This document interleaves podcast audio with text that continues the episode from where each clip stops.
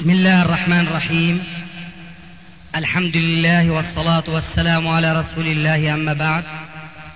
فهذا أحد أشرطة سلسلة الهدى والنور من الدروس العلمية والفتاوى الشرعية لشيخنا المحدث العلامة محمد ناصر الدين الألباني حفظه الله ونفع به الجميع.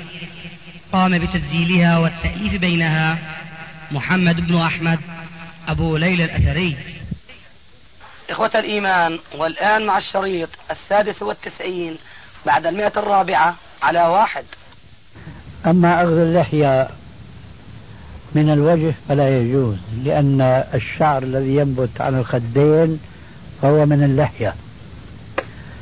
أما أخذ الشعر الذي ينبت على الحلق فيجوز لأنه ليس من اللحية. أما الأخذ من نفس اللحية ففيه تفصيل. ما زاد على القبضة جاز وإلا فلا. هذا عام يعني؟ حكم عام؟ ما بتصور إلا هيك. أو خاص لابن عمر. أنا هلا عم أحكي مع ابن عمر الله يرضى عنه. هذا حكم ليس خاصا بابن عمر. وابن عمر لا يمتاز على المسلمين بحكم خصه رب العالمين. هذا فعله وكان نعم لكن لا يقال أن هذا الحكم خاص به. في عندك سؤال يتعلق بما كان يفعله معلش ممكن. أما أن يقال أنه خاص بابن عمر لا. أولا لم يثبت هذا عن ابن عمر فقط. بل ثبت هذا عن أبي هريرة أيضا. وثبت عن غير ما واحد من التابعين. بل أحدهم وهو إبراهيم ابن يزيد النخعي قال كانوا يأخذون من لحيتهم. التابعي إذا تحدث بصيغة كانوا من يعني؟ الصحابة.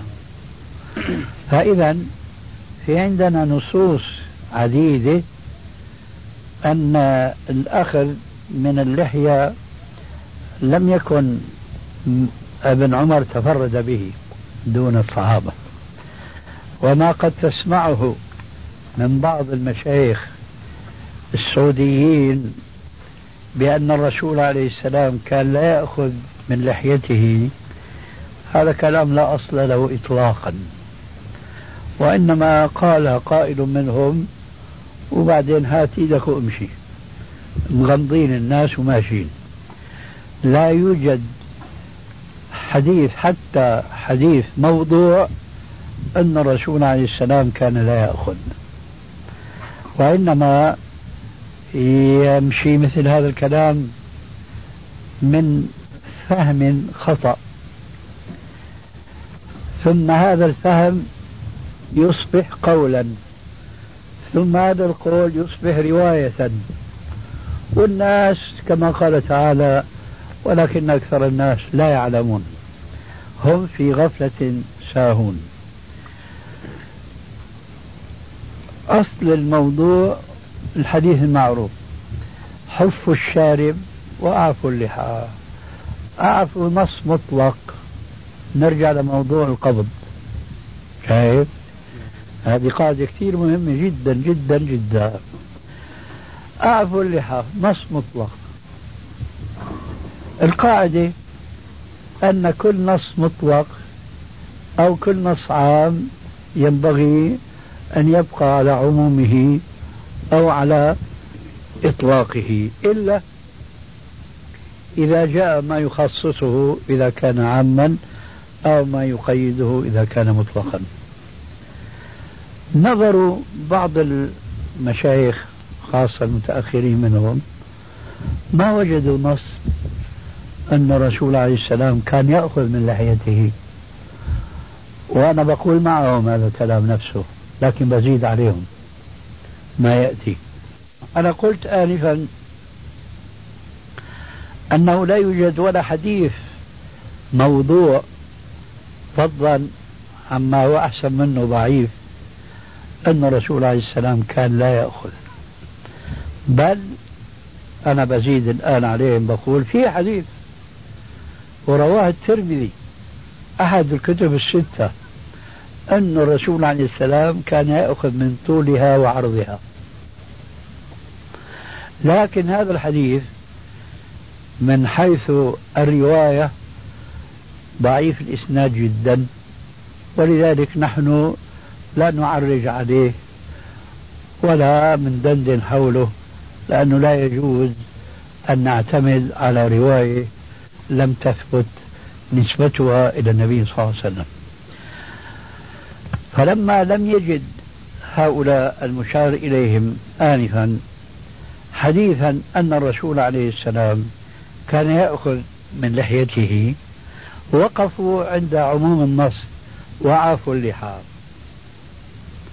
وقالوا يجب العفو عن اللحية مطلقا. وقفوا أمام رواية ابن عمر الصحيحة. قالوا هذا رأيه ونحن لسنا متعبدين برأي الرجال ولو كانوا من الأصحاب الكبار. هنا نختلف نحن معهم. فنقول هذا الكلام ليس على إطلاقه. أي كنا لسنا مكلفين بأن نتعبد الله عز وجل بآراء الرجال ولو كانوا من الكبار هذا ليس على إطلاقه. لابد من التفصيل. التفصيل هو كالتالي نحن المتأخرين بعد أربعة عشر قرنا. نفهم من قول عليه السلام أعفوا اللحى أي لا تأخذوا شيئا. هكذا فهم وهكذا ينبغي نحن أن نفهم أيضا.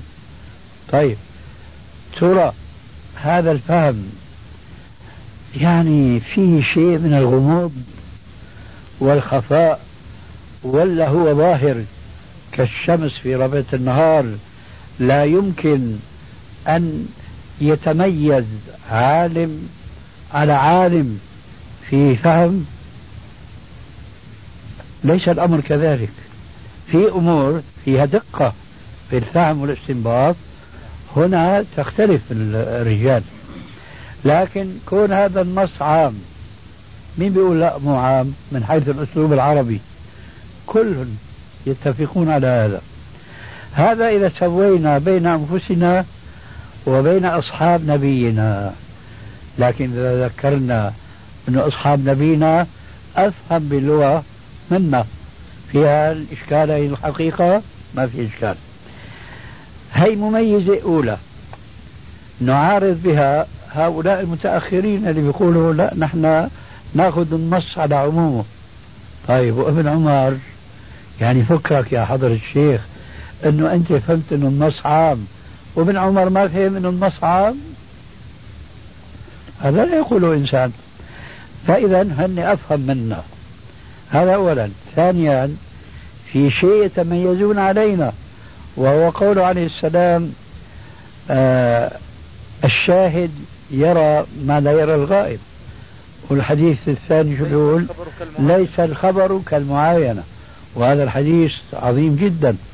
لأن الرسول قالوا بمناسبة أنه لما ذهب موسى لمناجاة ربه تبارك وتعالى فعبد قومه العجل كما هو مذكور في القرآن. لما رجع وأخبروا أخوه هارون عليهما السلام بالخبر يعني خبر كان ليس له ذاك الوقع في نفسه إلا لما شاف اليهود فعلا عم يعبد العجل ضرب الألواح التي أنزلت عليه من السماء بالأرض من شدة إيش؟ هول الموقف الذي شاهده في عمل. فقال عليه السلام ليس الخبر كالمعاينة فابن عمر عاش مع الرسول عليه السلام كذا سنين طويلة وهو يراه بلحيته الجليلة ويسمعه أيضا بأذنه السليمة. فيقول للرسول عليه السلام حفوا الشارب وعفوا اللحى. ما بيعرف إنه هذا النص عام ولا ليس بعام. وهو يرى ويسمع يسمع الحديث نابعا من نفس صاحب اللحية الجليلة التي كان لا يأخذ منها أو كان يأخذ منها. فماذا تظنون بابن عمر هذا؟ فهمه أحسن من فهمنا؟ قلنا اتفقنا أنه فهمنا أحسن من فهمنا. والشاهد يرى ما لا يرى بعدين له مزية ثالثة هذا الرجل. فاق كل الصحابة وهو شدة تحريه لاتباعه لأفعال الرسول عليه السلام حتى في أشياء لم يوافق عليها. هذا إنسان يسمع النبي عليه السلام يقول قولا مطلقا أعفو اللحى ويراه يطبقه إطلاقا ولا يأخذ منها شيئا. ثم يأتي ويخالفه وما خالفه لما شافوه راح عن شجرة. ليش يا ابن عمر؟ هيك؟ لقيت الرسول بال عند هذه الشجرة وأنا بدي بول عندها. هذا الإنسان وصل فيه حب لاتباع الرسول درجة بيجي بيأخذ من لحيته وهو رأى الرسول لا يأخذ منها. هذه الأشياء هؤلاء الناس لا يفكرون فيها. ثم نحن نضرب عن ذلك صفحا كله. نجي بنقول أبو هريرة كمان هذا رجل صحابي جليل وحافظ حديث رسول الله وتميز على سائر الصحابة بذلك إلى آخره. كمان هذا أخطأ في فهم الحديث. ثم نتسلسل لأولئك التابعين الذين أشرنا إليهم آنفا ونقف مع إمام السنة أحمد بن حنبل. هو يقول أيضا بالأخذ من اللحية. ما زاد عن القبضة شو حجة هؤلاء الناس؟ حجة أخذ النص العام. يا جماعة النص العام ما جرى عليه العمل من السلف. لا يوجد لا حديث عن الرسول ولا عن غير الرسول أنه كانوا يتركوها. وعندي كتاب شو اسمه عجائب مخلوقات كنت أقول أنا بتكلم هيك أحيانا بقول بلكي واحد ربنا بارك له بلحيته ونماه وغذاه وصار يجر على الأرض. كما بنقول يعني أعفو اللحى أما أرجاني صاحبنا وهو آه، يفارس بعض الكتب التي عندي في مكتبتي. أرجاني صورة إنسان تحت عنوان عجائب مخلوقات. لحية ممدودة على الأرض كالبساط. 3 متر 36 شيخي قديش؟ 3 متر و 3 متر. يعني ضعف ضعف الإنسان قديش؟ مرتين ثلاثة. إيه هذا يقال إنه أعفو اللحى لا نحن هنا نقول نحن سلفيون. لا ننتمي إلى السلف عبثا حتى ما نقع في هيك مشاكل مشاكل نفهم النص على خلاف ما فهموه. لذلك قال تعالى فليحذر عفوا ومن يشاقق الرسول من بعد ما تبين له الهدى ويتبع غير سبيل المؤمنين نوله ما تولى ونصله جهنم وساءت مصيره. هنا حكمة بالغة. ذكر سبيل المؤمنين وكان يكفي في فهم الآخرين أن لا يذكر سبيل المؤمنين. كان يمكن أن يقول رب العالمين ومن يشاقق الرسول من بعد ما تبين له الهدى نولي ما تولى ونصله جهنم وساءت مصيره. ما بكفي إنه يخالف الرسول؟ بكفي.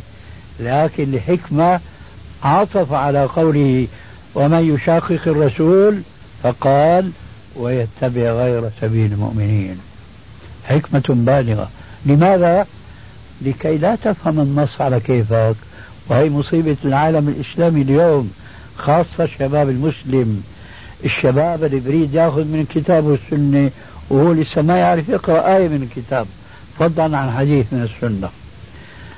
بدنا نفهم النصوص كما جاءتنا عن السلف فهما رواية ودراية. لا والله فيها خلاف إيه هون بقى لك حرية أن تأخذ من تلك الآراء المختلف فيها ما تشاء. أما أنك أنت تجيب رأي جديد فقد خالفت سبيل المؤمنين. شيخنا ما تشاء ضمن الضوابط. نعم. ما تشاء ضمن الضوابط. آه بلا شك. ضمن قيود نعم. يا الله. شيخ بالنسبة للحية بارك الله فيك والأخذ أو القبضة. آه، موضع القبض كأنه لكم تفصيل كذلك في هذا. لو يعني القبض دون الذقن. هذا فيه سوء فهم من الناحية العربية. بيقول فلان بيحلق ذقنه. لو حلق ذقنه مات. لأنه الذقن ليس من خصوصيات الرجال. فكل إنسان سواء كان ذكر أو أنثى له ذقن. الذقن هو هل أسفل اللح الوجه الذي ينبت عليه الشعر هذا المسمى باللحية. فالمرأة لها ذقن لكن ليس لها لحية. فالقبضة تكون في أسفل الذقن فما زاد شوية دول بتقصهم اتباعا للسلف الصالح. أما تعمق وتعمق حتى تصير اللحية كما يقولون عندنا في الشام خير الذكون إشارة تكون.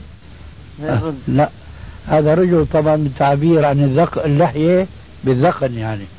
هذا لا يجوز طبعا. طيب شيخنا زاد عن عن القبضة هنا في كل النواحي؟ اي نعم. في كل النواحي. اي نعم.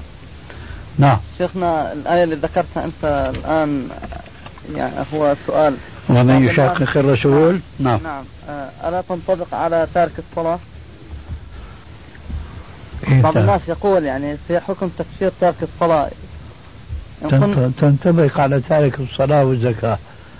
طيب. شو بيترتب وراها؟ خرجت عليه شيخنا. معلش هو كلاهما واحد الصلاة والزكاة كمان. ما هو متفق معنا كلاهما واحد. على حاله.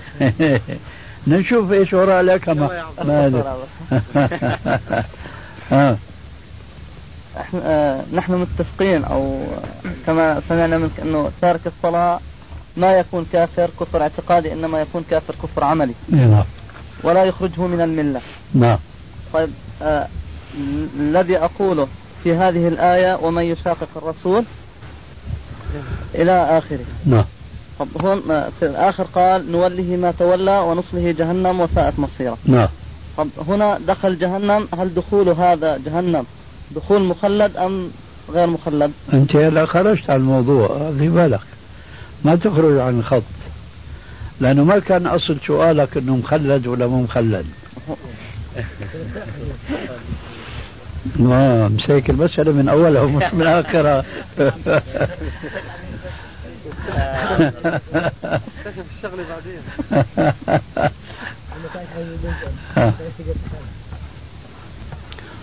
آه شو؟ فهمنا. شيخ الشغلة عندك. أي. يا أخي المشاققة مثل الكفر. نعم. إما أن تكون عملية واعتقادية أو عملية دون اعتقادية. نعم. فكل واحد حسب مشاققته بياخذ جزاء الموعود به في آخر الآية. نعم.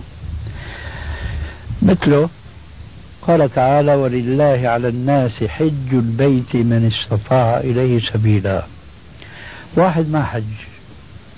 أليس كما اتفقنا وإن شاء الله ما بنرجع على أعقابنا؟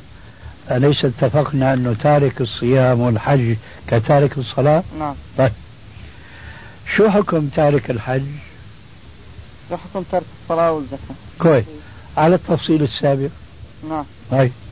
قال تعالى آه، ولله على الناس حج البيت من استطاع إليه سبيلا ومن كفر فإن الله غني عن العالمين. طيب. هذا الذي ما حج. الآية تعطينا إشارة أنه كفر.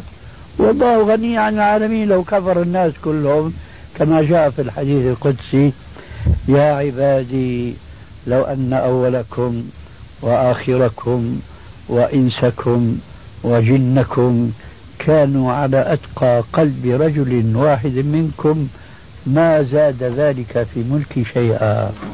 يا عبادي لو أن أولكم وآخركم وإنسكم وجنكم كانوا على أفجر قلب رجل منكم ما نقص ذلك من ملكي شيئا.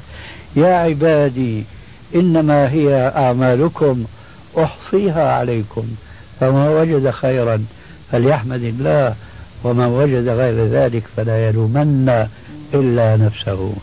فهون بقى الآية شو قالت ومن كفر فإن الله غني عن العالمين هذا الذي لم يحج له حالتان مثل تارك الصلاة. نعم. ما حج كسلا ما حج انشغاله بالدنيا. لكن يعترف إنه فرض عليه إنه حج وبيلوم نفسه.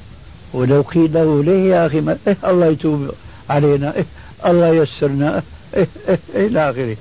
أما ذاك الكافر بيقول لك يا أخي هاي موضة قديمة بطلت إلى آخره.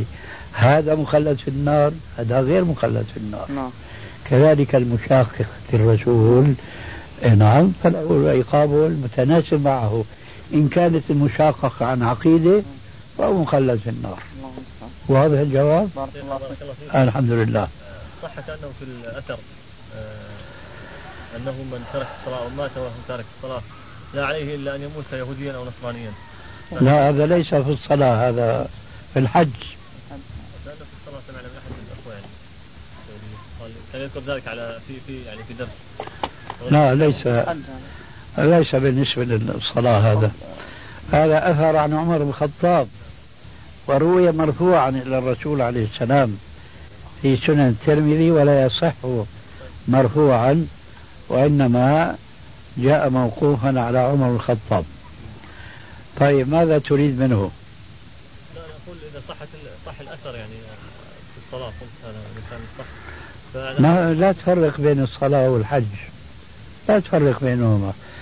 نحن هذا ما بنفرق إن كان هذا الأثر في الصلاة أو في الحج. وأنت كمان لا تفرق إن كان في الصلاة أو في الحج. لأنه نتيجة واحدة. الحج من أركان الإسلام والصلاة من أركان الإسلام. فمن أخل بركن من أركان الإسلام فهو على شفا حفرة من النار. لكن في فرق بين ينكر الشرعية فهو ملحد كافر مخلد في النار. وبين يعترف بالشرعية لكن لها الدنيا والشيطان أغراض وإلى آخره. يعني شيخنا الآن نفهم من ذلك هو أنه هو النكران لل... للحكم أو للفريضة التي فرضها الله عليه؟ أي نعم. نكران أو عدم النكران أي نعم. النصوص يعني جاءت في الصلاة. شديدة جدا كانت في التحريق وال وأيضا النصوص اللي هي تكفير يعني من آه، ترك الصلاة فقد كفر. نعم. وبين ال- آه، بين ال- الكفر والشرك ترك الصلاة كما قال صلى الله عليه وسلم. نعم. فنصوص عامة يعني ما جاء تحديد في ال- في الكفر هذا يعني. هو كفر عملي. يا أخي هذا كلام المشايخ الذين يكفرون تارك الصلاة. لكن نحن نرى أنه لا يجوز أخذ حكم في مسألة معينة من طائفة من الأحاديث وهناك أحاديث أخرى. أنا أضرب لك مثلا بين يدي مسألة. إذا سمعت قوله عليه الصلاة والسلام سباب المسلم فسوق وقتاله كفر. شو بتقول عن المسلم الذي يقاتل أخاه المسلم؟ بتقول عنه كفر ولا لا؟ طيب.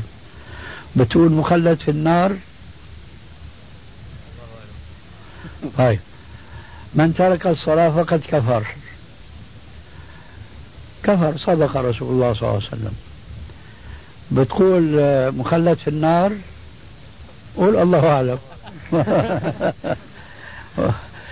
أما أنا أقول الله أعلم في كل شيء لكن لا يجوز للمسلم أن يقول في شيء أعلمه الله به الله أعلم.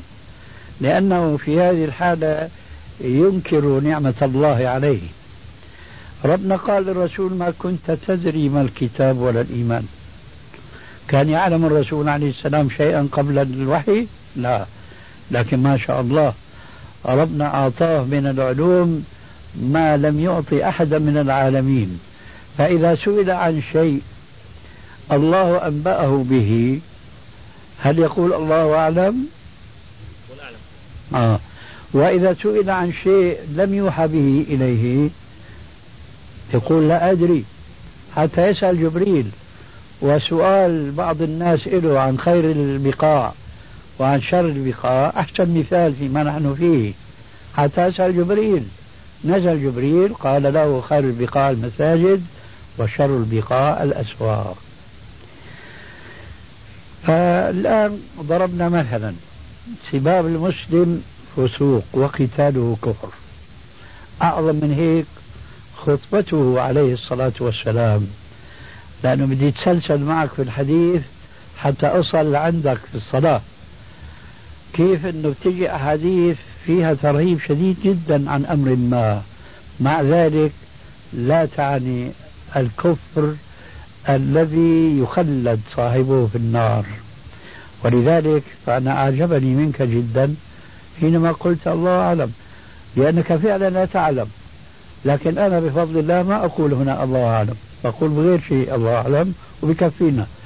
أشياء كثيرة كثيرة جدا ما بنعرف بنقول الله أعلم.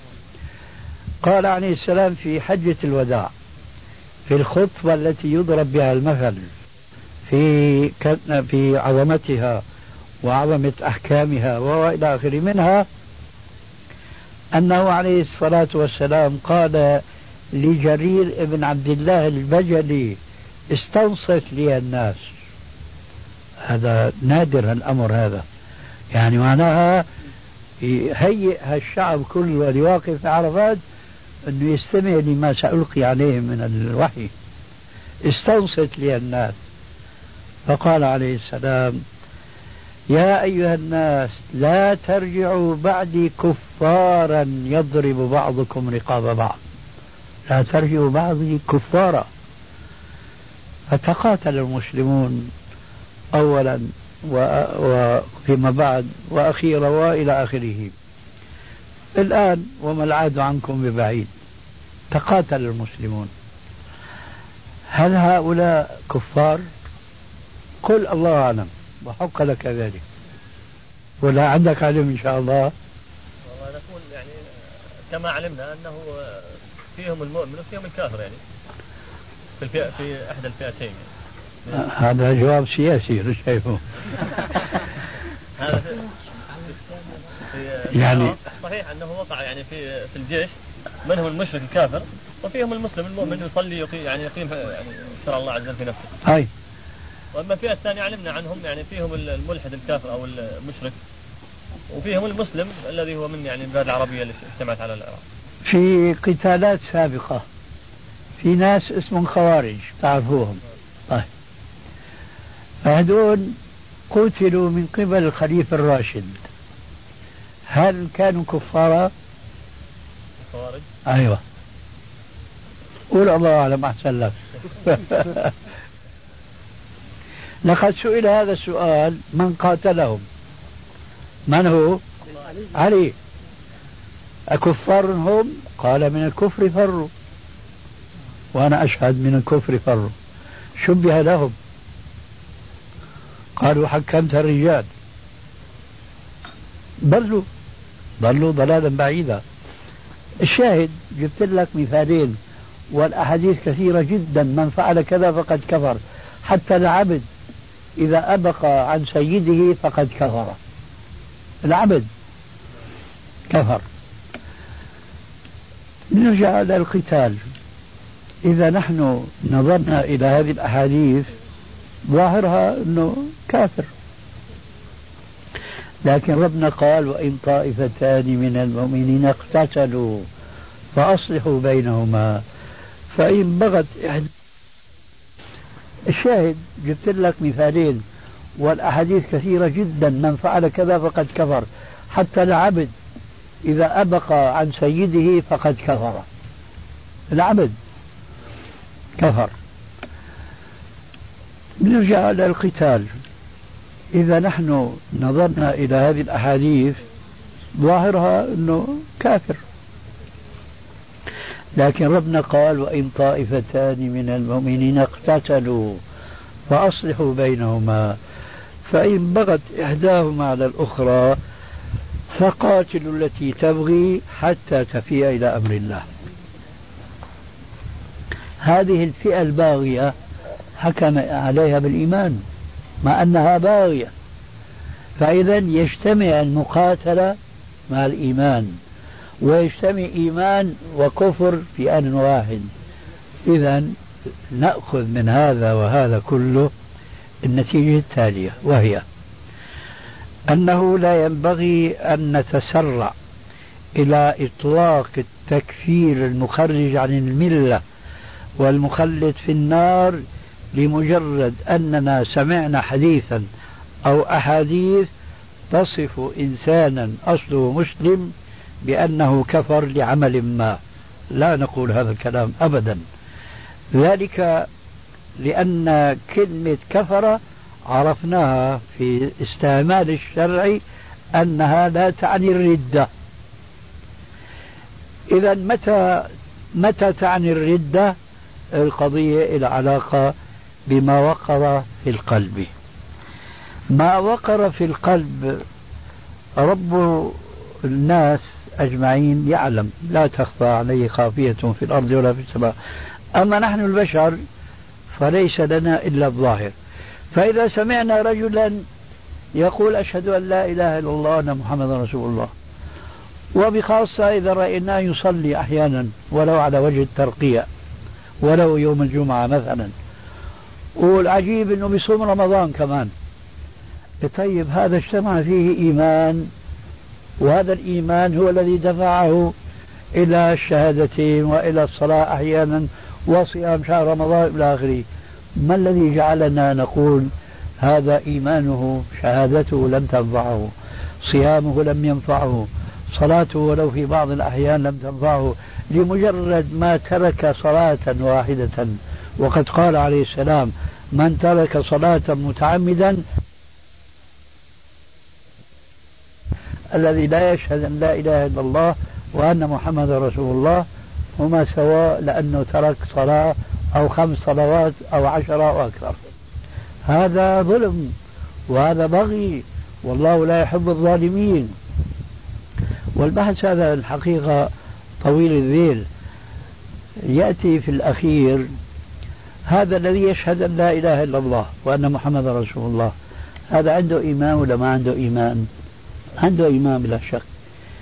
يا ترى هذا الإيمان ولو ذرة ينفعه يوم الآخرة أم لا ينفعه؟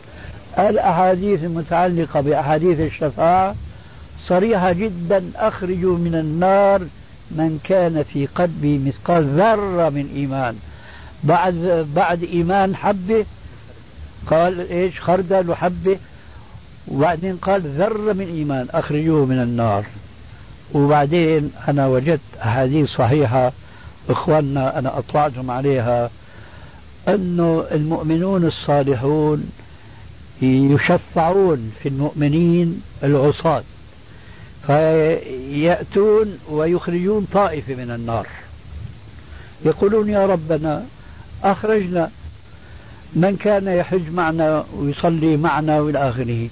فيؤذن لهم بوجبتان يخرجونهم من النار فيخرجون هكذا ثلاث مرات. إذا الوجبة الأولى كان فيها المصلون الوجبة الثانية ما فيها المصلون. فهذا نص في حديث الشفاعة يشمل أيضا الذين كانوا لا يصلون. وهذا نص قاطع في الموضوع غير النواحي الفقهية الدقيقة التي قد يشترك بعض الناس معنا في فهمها وبعض آخر لا يشترك معنا في فهمها أما قضية الشفاعة أنه أول وجبة يخرجونهم كانوا يصلون معهم ويحجون لكن لهم ذنوب دخلوا بسبب النار فيشفعون فيهم. وجبة ثانية وجبة ثالثة طبعا هؤلاء ليس فيهم مصلون لأن المصلون خرجوا في الوجبة الأولى. هذا هو العدل الإلهي فمن يعمل مثقال ذرة خيرا يره ومن يعمل مثقال ذرة شرا يره فإذا المسلم ما أنكر شيئا من الدين فربنا غفور رحيم. والحمد لله رب العالمين. جزاك الله خير. يمكن صار وقت صلاة؟ أخونا بيستأذن. تفضل. آه. نعم. يحب إنه يسقيك كاس شاي وتصلوا عنده. شو رأيك؟ وفي شجرة طيب تجلسوا عنده إذا حبيت تجلس الظاهر هو بده يوفر عليه. بده يوفر عليه هو. نحن بدنا نغزوك شي يوم في عقر دارك. لك هذا الظاهر الظاهر بدك توفر بقى أنت عليه يعني تمشيها من قريبه. لا ما راح نمشيها شرف عظيم. إحنا الآن نريد وبعد ذلك نريد. إن شاء الله مرة ثانية. يكفي الآن أنه صار في تعارف الحمد لله. وخيرها في غيرها. بعض الناس يجلسوا حتى يستفيدوا يعني. ما بعرف. نحن على كل حال حضرنا استجابة لدعوة أخينا هنا. فالآن نعم. بارك الله فيك. الآية اللي الله عز وجل يعني فيها إلا الذين تابوا وأقاموا الصلاة وآتوا الزكاة. نعم. إخوانكم في الدين. نعم. في نفس الآية. أنت الآن تدندن حول تارك الصلاة. أليس كذلك؟ ترك أي يعني ترك هذه بالذات ترك الصلاة والزكاة. ما جاوبتني. دوب لي. الموضوع دندنة حول الصلاة نعم. هذا الجواب ها بارك الله فيك. هيك بدي إياك يا وليد. إلا ما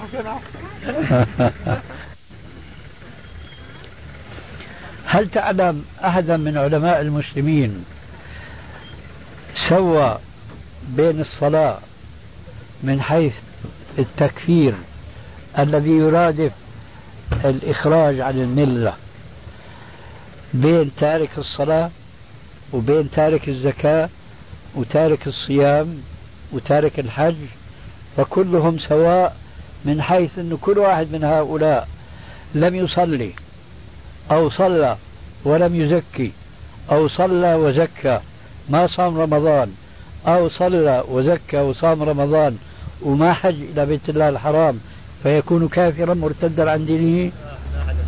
ما تعرف. جميل جدا. هل تعرف أحدا سوى بين تارك الصلاة وتارك الزكاة والحج؟ نحن أخرجنا عفوا وتارك الصلاة والصيام والزكاة. أخرجنا آنفا الحج. الآن هذول ثلاثة هل تعلم أحدا سوى بينها لا تعلم هل تعلم أحدا كفر بترك الصلاة كفر بترك الصلاة ها قول أعلم لا تخاف لا تخاف معليش مش مهم طيب الآية شو بتقول فإن تابوا فإن تابوا وأقاموا الصلاة وآتوا الزكاة طيب فالآية تسوي بين الصلاة والزكاة وأنت تفرق مع المفرقين. صح؟ قل صح. إذا هل في الآية حج دليل على أنه تارك الصلاة؟ هنا المشايخ بيقعوا في حيص بيصة إن قالوا أن الآية دليل على أنه تارك الصلاة كافر يقال لهم إذا تارك الزكاة كافر. إن قالوا لا تارك الزكاة ليس بكافر فيقال أيضا تارك الصلاة ليس بكافر لأنه الآية واحدة ومذكور فيها صنفان تارك الصلاة وتارك الزكاة. وفي كفارة. فإن أراد أحد التملص؟ آه. قال نحن استدللنا بهذه بهذه الآية على تكفير تارك الصلاة لأدلة أخرى. إحنا قلنا هذا تملص. ما لا معلش نحن بنمشي مع الشيخ هنا. من له هات الأدلة الأخرى وهي أقصرت الدليل الأول. إذا الدليل هذا ساقط في الاستدلال به. وهذا المقصود أما فيه. الأدلة الأخرى فهي آه. البحث يعني. أدلة أخرى ما في غير من ترك الصلاة وقد كفر. قد أعطيناك أدلة أخرى فيها كفر. من فعل كذا فقد كفر. من فعل كذا فقد كفر. لكن هي مش كفر خروج من الملة. لا. هو هذا. بعدين في عندنا حديث خمس صلوات كتبهن الله على العباد فمن أداها وأحسن أداءها وأتم ركوعها وسجودها وخشوعها كان له عند الله عهد أن يدخله الجنة. ولم ومن لم يؤدها. أو إيش؟ ومن, ومن لم يفعل. ومن لم يفعل فليس له عند الله عهد. إن شاء عذبه وإن شاء غفر له. والله يقول إن الله لا يغفر أن يشرك به ويغفر ما دون ذلك لمن يشاء. فائدة الآن بالإضافة إلى ما سبق. هل يصح أن نقول من ترك الصلاة؟ لا لست أعني رواية وإنما دراية أو فقها. هل يصح أن نقول من ترك الصلاة فقد أشرك؟ ما يصح. لا تتعب حالك ريح حالك. مثل ما علمتنا هذيك الساعة. أنا بقول من ناحية الفقهية مش من ناحية رواية حديث. من ترك الصلاة فقد كفر. هل يصح أن نقول من ترك الصلاة فقد أشرك؟ فقها ليه؟ لماذا؟ نعلم أنه يعني اللي فهمناه من الفقه أنه آه، ترك الصلاة الكفر يقع في الكفر. الكفر العملي والاعتقادي طيب. والشرك نعلم ان هناك شرك اكبر واصغر طيب. هذا الأصغر بيكون شرك عملي ولا اعتقادي؟ عملي إذا ما في فرق. آه. والدليل أدلة كثيرة وكثيرة جدا. منها حديث من حلف بغير الله جاء بروايتين. فقد كفر فقد أشرك. وعندك شيء أهم من هيك بكثير وأرجو أنه إخواننا الحاضرين ينتبهون لهذه الفائدة العلمية. ربنا عز وجل في سورة الكهف قص علينا قصة المؤمن والكافر. اللذين تحاورا آه، واضرب لهم مثلا رجلين جعلنا لأحدهما جنتين من أعناب وحففناهما بنخل وجعلنا بينهما زرعا كلتا الجنتين آتت أكلها. آه كلتا الجنتين آتت ولم تظلم منه شيئا وفجرنا خلالهما نهرا. فقال له صاحبه وكان له ثمر. فقال له صاحبه وهو يحاوره أنا أكثر منك مالا وأعز نفرا. ودخل جنته وهو ظالم لنفسه. قال ما أظن أن تبيد هذه أبدا. وما أظن الساعة قائمة ولئن رددت إلى ربي لأجدن خيرا منها منقلبا. سؤال الآن هذا كفر أم أشرك؟ لا. بدي على معلوماتك السابقة. لا ما بيهمني ما بيهمني معلوماتك السابقة لو سئلت ذاك السؤال. فيها الآية كفر ولا أشرك؟ وين أشرك؟ معلوماتك السابقة كفر. كفر نحن فهمناكم أن الكفر والشرك شرعا واحد معنى واحد. لكن الآن بدي أجيبكم دليل من القرآن أنه هذا الذي فهمناكم إياه هو صواب. لكن معروف عند عامة الناس أن كل مشرك فهو كافر وليس كل كافر مشرك. أليس كذلك؟ هذا خطأ. يعني رجل مسلم يشهد أن لا إله إلا الله محمد ويصلي ويصوم إلى آخره. لكن بيقول لك الآية هي ما صحيحة. هذا كفر أم أشرك؟ كفر.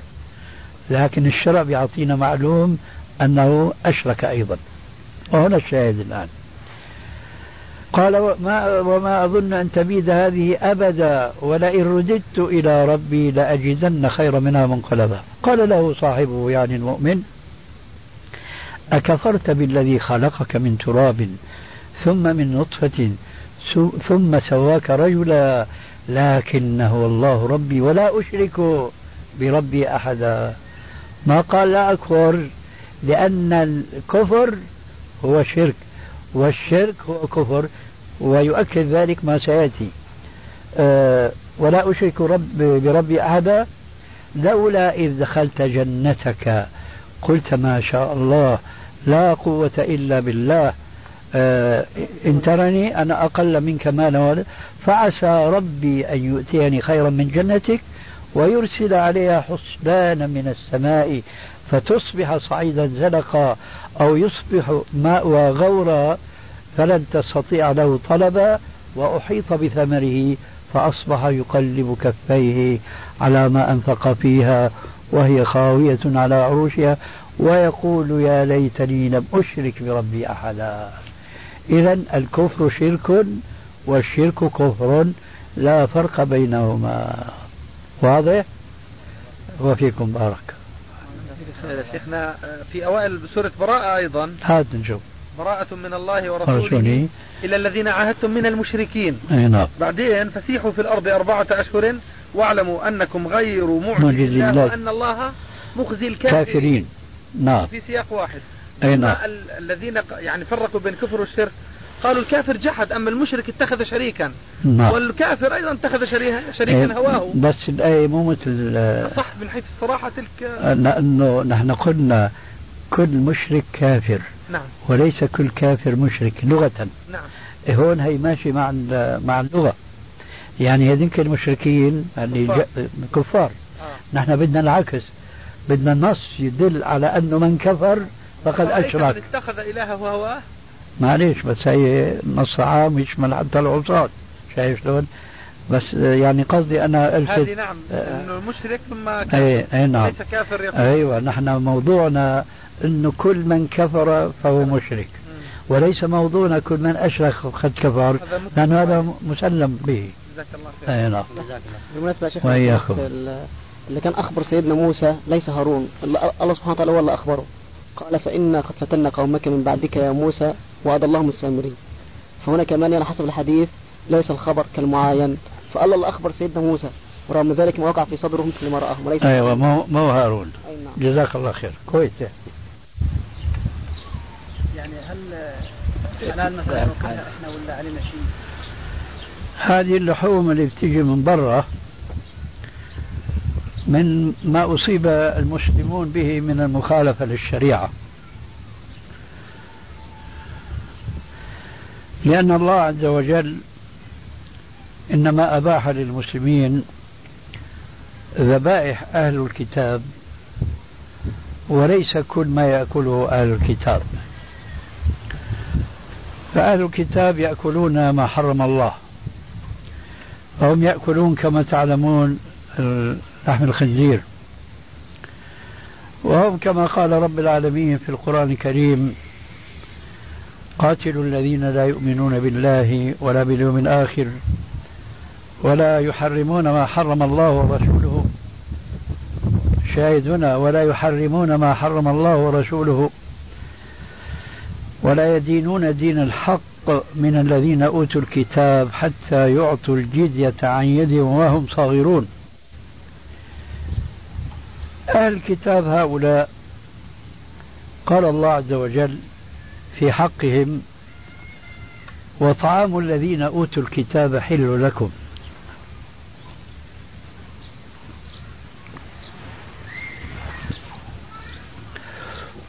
ويقول علماء التفسير في هذه الآية وطعام الذين أوتوا الكتاب أي ذبائح الذين أوتوا الكتاب. وليس معنى وطعام الذين أي مطعومهم ومأكولهم. لا لأنهم كما ذكرنا يأكلون ما حرم الله. فإذا ذبح أهل الكتاب ما يحل عندنا أولا ثم ذبحوا كما يقولون اليوم على الطريقة الإسلامية ثانيا حينئذ يجوز للمسلمين أن يأكلوا من ذبائحهم. أما هو من المعلوم اليوم أن الكفار لا يذبحون على الطريقة الإسلامية وإنما يقتلون قتلا. لأنه الذبح على الطريقة الإسلامية يأخذ وقتا طويلا وهم بسبب كما وصفهم الله عز وجل بقوله يعلمون ظاهرا من الحياة الدنيا وهم عن الآخرة هم غافلون فهم يعرفون قيمة الزمن ولذلك فهم حريصون على اغتنام الوقت واستحلابه إلى آخر قطرة منه. ولما كان الذبح على الطريقة الشرعية يأخذ وقتا طويلا ولذلك بموتوه بقتلوه بطريقة أو بأخرى وبيبدأوا بيشلخوه. وبخاصة أن الحيوان حينما لا يذبح يبقى دمه بيتخثر في داخله وما يذهب هكذا إلى الأرض. بيصير له دابة لا وزن أكثر مما لو ذبح على طريقة شرعية. ولذلك فالذبائح التي تأتي من تلك البلاد أو المعلبات التي تصنع في تلك البلاد هذه لا يجوز أكلها وشراؤها وبيعها إطلاقا. ومر دور على هالبلاد وغيرها من البلاد الإسلامية أنها غرر بها إما من الكفار أنفسهم وذلك لا يبعد عنهم وإما من بعض التجار الذين لا خلاق لهم حيث كانوا يذيعون وينشرون أن هذه تذبح على الطريقة الإسلامية. وتذاع إذاعات وتشاع إشاعات بأنه ذهبت لجنة من بلد الفلاني بتكليف من وزارة الفلانية للإشراف على طريقة الذبح. ومضى على ذلك سنين والناس يأكلون من هذه الحيوانات القتيلة غير الذبيحة باسم أنها ذبحت على الطريقة الإسلامية. وبعدين مع الأسف الشديد وكما قال الشاعر العربي القديم ومهما تكن عند امرئ من خليقة وإن خالها تخفى على الناس تعلمي مهما حاولوا يتكتموا طلعت ريحتها فيما بعد إنه ما هي إلا إيش؟ دوبلة ومكر وليس هناك ذبح على الطريقة الإسلامية ابدا.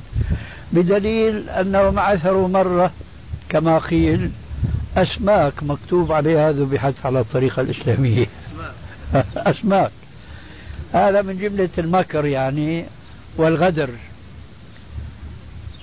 وأنا لا أستبعد أن أي حكومة تتفق مع دولة كافرة لتستورد منها الذبائح أنه يعملوا هناك تمثيلية. فعلا يذبحوا على الطريقة الإسلامية واللجنة تشهد لا تشهد زورا تشهد بالواقع. لكن هن بديروا ظهرهم من هون ومثل ما بيقول المثل العربي القديم رجت حليمة لعادتها القديمة. ولذلك لا ننصح مسلما أن يأكل من هذه الحيوانات إطلاقا لأنها لا تذبح وإنما تقتل قتلا. وأنا قيض لي منذ نحو عشرين سنة تقريبا أنني زرت بعض البلاد الأجنبية كبريطانيا وأسبانيا وإيطاليا لكن كانت إقامتي تختلف من بلد إلى آخر.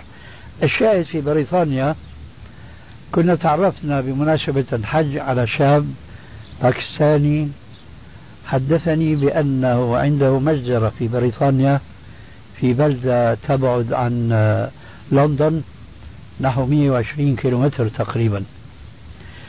وفعلا زرنا هذا الإنسان.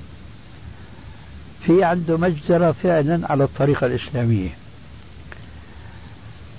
وأطلعنا على طريقة ذبحه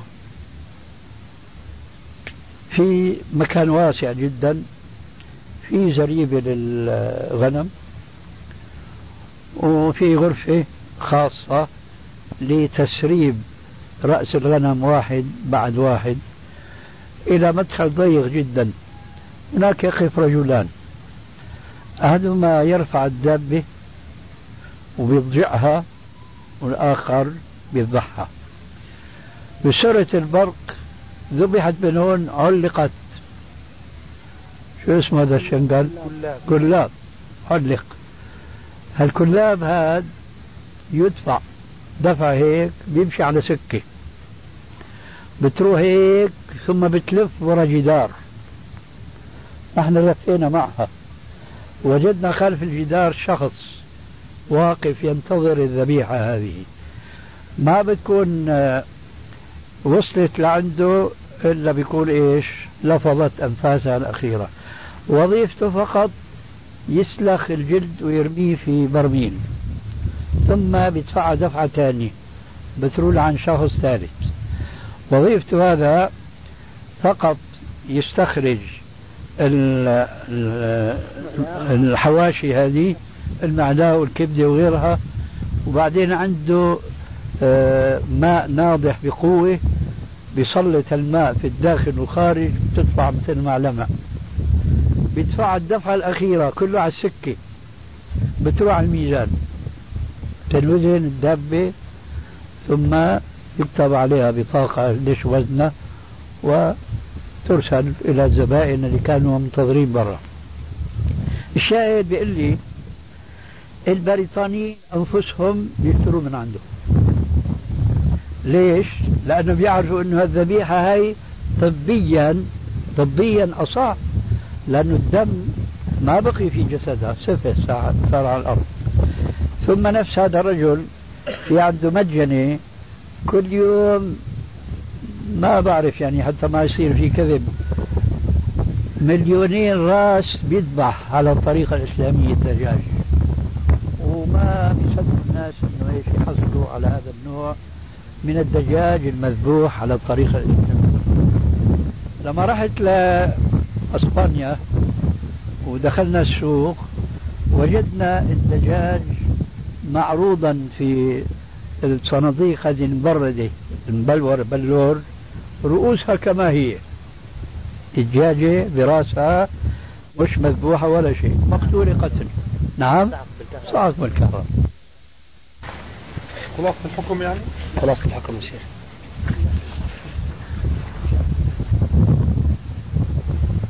فاتك خلاصة الحكم؟ يعني الشيء موجود هون؟ إيه، جاهز الآن يعني. أي خلاصة الحكم أنه لا يجوز الأكل من الذبائح أو ما يقال أنها ذبائح التي تأتي من بلاد الكفر لأنها تقتل قتلا ولا تذبح ذبحا جزاك الله شو جيت النعوسة؟ لا والله الحمد لله ما شاء الله هالحوطة هي شو عن إيش؟ هذه التسويرة هي عن إيش؟ لا تكون شجرة مقدسة هي. ها؟ يا شيخنا مكدسة لا مقدسة. كويس كدسينها تكديس مثل الشجرة في كثير من البلاد تصبح ذات أنواط. من هناك يا أخي؟ من عنده على اليمين الداخلي. أيوة. عند الشيخ عند الشيخ. أيوة. على السن يعني. على السنة.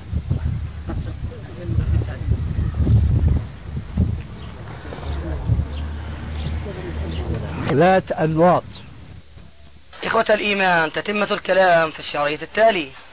لأنه بيكون مربوط فيها عقائد شركية وثنية. ومن عجائب الأمور أول حجة حججتها وزرت المدينة المنورة فيها. كان في هناك شجرة آه